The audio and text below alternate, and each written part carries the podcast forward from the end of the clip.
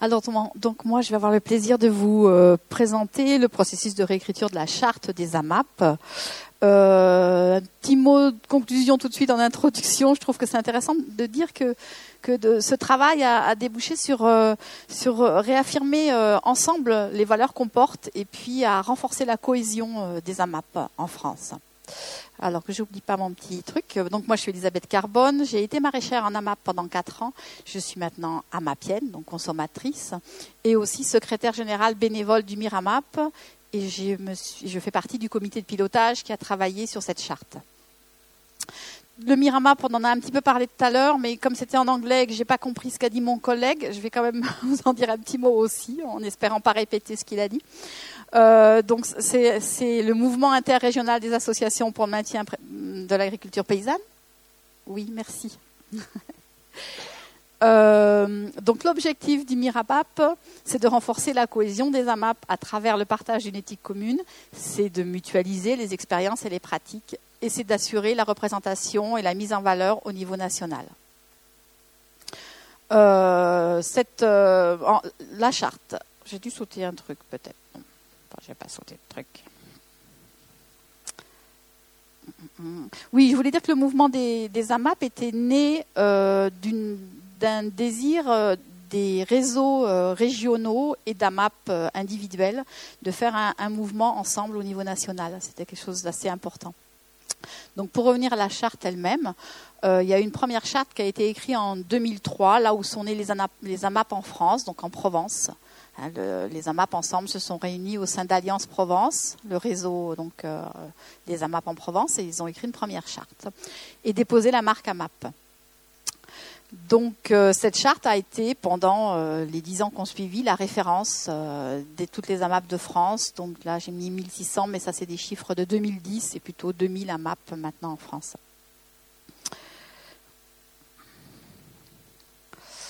Donc, euh, au bout de dix ans, on se rend compte qu'il y a des, hum, disparités dans les modes de fonctionnement des AMAP. Elles fonctionnent de manière différente. Certaines euh, sont assez proches de la charte, d'autres s'en l'éloignent.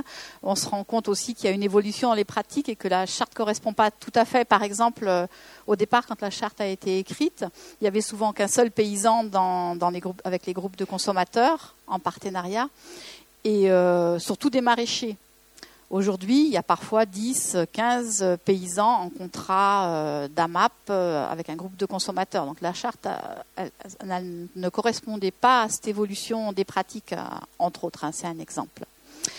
Il y a eu aussi, il y a une question aussi d'un cadre juridique et fiscal. Il se trouve qu'il y a eu une question posée au, ministère, de l'Agriculture, à l'Assemblée nationale, sur le, statut fiscal des AMAP. Et euh, il fallait absolument revoir cette charte en pensant, euh, en enlevant tout ce qui pouvait être une interprétation commerciale de la charte, dans la charte, une interprétation commerciale des activités des AMAP.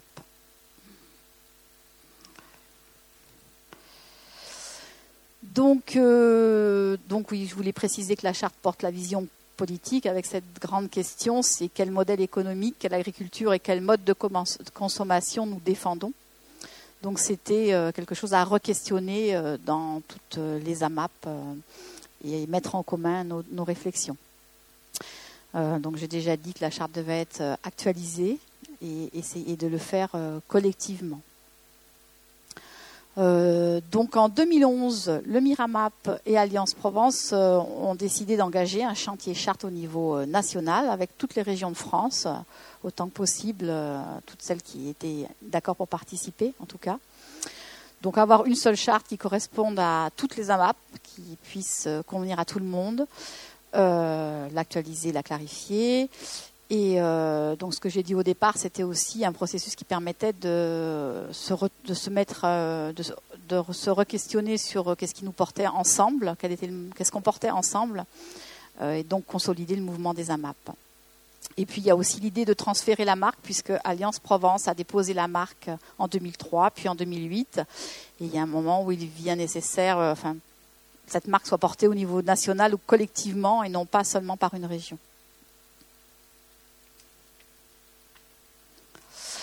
Donc à partir de là, démarrer le processus de réécriture avec, euh, en consultant le maximum de réseaux d'AMAP, d'AMAP, de paysans en AMAP. L'idée donc c'était une nouvelle charte qui serait écrite par tous et pour tous, ce qui est un petit peu une gageure quand on sait qu'il y a pas loin de 2000 AMAP en France. Voilà, donc je vais passer ça. Je me rends compte que je prends un peu trop de temps, je pense. Oui, quand même. Donc il y avait quelque chose d'important, c'est pour arriver à inclure tout le monde dans le processus de réécriture de cette charte, il fallait laisser du temps. Donc c'est un processus qui a duré presque deux ans, hein, avec des allers-retours entre euh, donc euh, le Miramap, les réseaux, les AMAP. Il y a eu quatre étapes. La première, c'est l'initiation du chantier. Donc ça a été euh, préparer la méthode, de quelle manière on allait travailler, et puis aussi que cette méthode convienne à tout le monde. Donc euh, il a fallu euh, aussi faire des allers-retours, écrire une méthode, la proposer, des retours de, des réseaux, des AMAP qui nous disaient bah non, on voudrait mieux faire comme ça. et à partir d'un moment, il y a eu donc en novembre 2010 12 validations de la méthode. Et le chantier a vraiment démarré à ce moment-là. Donc je tourne mes petites feuilles. Voilà, j'ai passé là.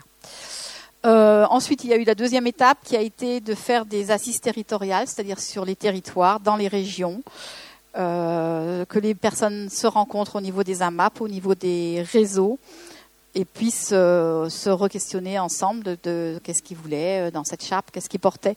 Donc pour faire ça, il y a eu un questionnaire qui a été élaboré, qui a fait partie de la première étape aussi, hein, avec toutes sortes de questions, quelle agriculture on défend, combien on veut de pages, sur le fond et sur la forme combien on veut de pages, euh, quelques idées graphiques, mais aussi sur le contenu, hein, qu'est-ce qui est important qui est dans cette charte.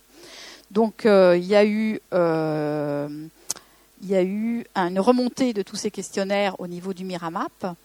Il y a eu huit réseaux régionaux, sept réseaux départementaux, 14 interamap et 57 AMAP qui ont répondu, ce qui fait quand même énormément de gens là-bas. On se rend compte que ça fait, si mon petit calcul est juste, ça ferait pas loin de, de 20 000 personnes qui auraient travaillé à la base, qui auraient discuté. Hein. Avec mon AMAP, où on est 80, il y a 30 personnes qui se sont plongées sur cette charte, qui ont débattu ensemble et qui ont répondu aux questions. Et donc ça s'est fait dans, dans beaucoup, beaucoup d'endroits en France, ce travail-là. Sauf qu'après, quand ces questionnaires remontent, il faut les traiter. donc il y a eu un gros travail de classement, de synthèse. Euh, donc je vais passer, voilà, j'en suis là. Euh, de ces questionnaires.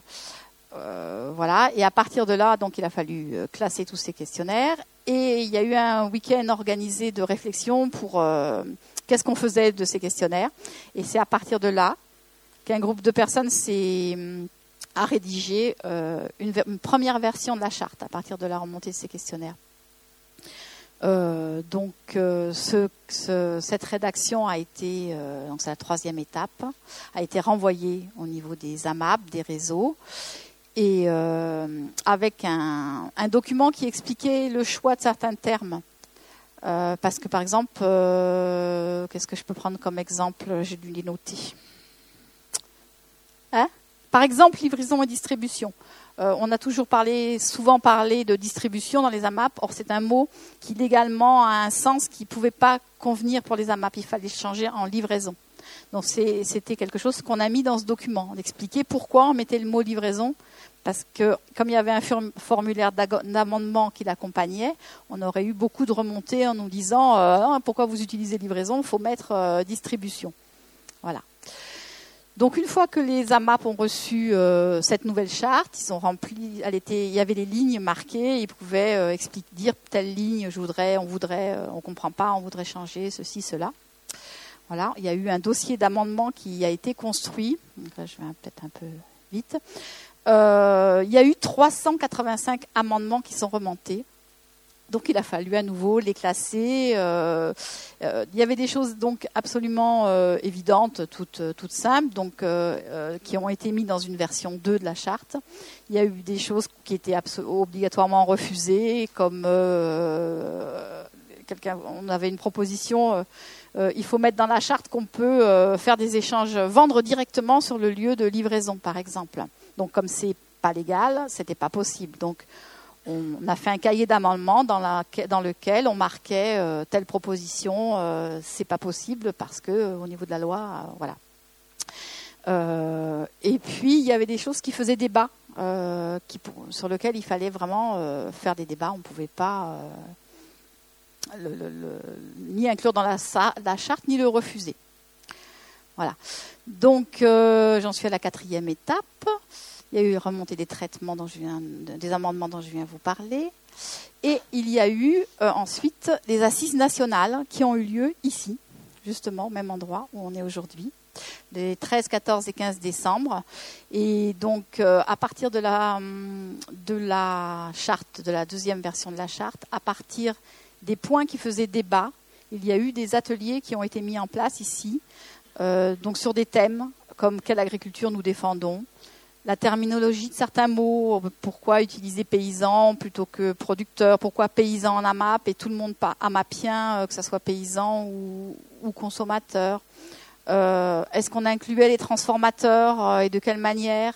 La notion de proximité, les termes éducation populaire, économie sociale et solidaire, amélioration des pratiques. Voilà, tout ça, il y a eu quatre ateliers sur ces quatre, sur quatre euh, points qui faisaient vraiment débat. Et euh, l'objectif des assises, c'était qu'à la fin euh, de ces deux jours ici, il y ait consensus. Donc on avait tout un, toute une palette d'outils d'animation qui ont permis de, travailler là-dessus. Et un système de petits cartons blanc, rouge, vert, vous connaissez sans doute, pour donner son avis sur les questions. Donc il y a eu un travail en atelier Ensuite, euh, voilà. Euh, ce qui c'est donc, euh, on a eu le soir, le samedi soir, on a dû retravailler pour préparer le lendemain. Il y avait encore deux trois points qui faisaient encore débat. On a réécrit une troisième version de la charte qu'on a lu le dimanche matin.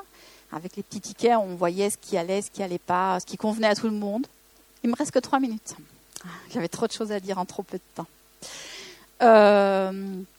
Donc, à la fin des assises, au moment où on a réussi à faire émerger une charte au consensus, il y a eu un moment où les 120 personnes qui étaient là ont toutes levé un ticket vert, quelques tickets blancs, il n'y avait plus de ticket rouge. On est arrivé à ce que tout le monde soit d'accord, et c'est vrai que c'était vraiment un grand moment de, on, était, on était vraiment très bien, quoi, un moment de convivialité. Euh. Alors, est-ce que j'ai quelque chose d'autre de très important à dire? 110 personnes, pas 120, 19 régions de France. Euh, voilà, alors on aboutit à, un texte euh, on, qui est vraiment clair, qui est politiquement fort, avec des notions comme souveraineté alimentaire, coproducteur, coproducteur d'une manière de, consommer et, non pas coproducteur euh, produire des légumes, hein, c'est pas ça que ça voulait dire.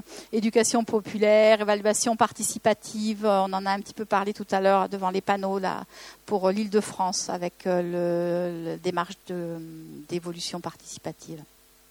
Voilà, rupture avec l'agrochimie et l'appropriation mercantile du vivant, défense des semences paysannes, et l'invitation à disséminer l'esprit AMAP dans d'autres domaines. Euh, il, commence, à naître en France des, des AMAL, associations pour le maintien. Euh, ben, je ne sais plus si c'est les livres ou euh, il y a d'autres. Artisanales. Voilà. alors cette version, elle est terminée, elle est écrite, elle est validée. Elle doit être euh, maintenant votée à l'AG du Miramap qui aura lieu le 15 et 16 mars euh, et ensuite elle sera diffusée. Donc en parallèle, il y a aussi euh, un film qui va être fait et les actes des assises qui ont lieu ici, un kit juridique, un guide de bonnes pratiques. Il n'était pas question d'inclure dans la charte les bonnes pratiques en AMAP et le dépôt de marque. Et de ça, euh, c'est pas ça que je voulais dire. À partir de là s'ouvre un nouveau chantier, ça s'arrête pas là, qui va être sur la garantie de l'éthique. Maintenant, comment on fait pour que cette charte garantir l'éthique euh, des AMAP euh, en France Voilà.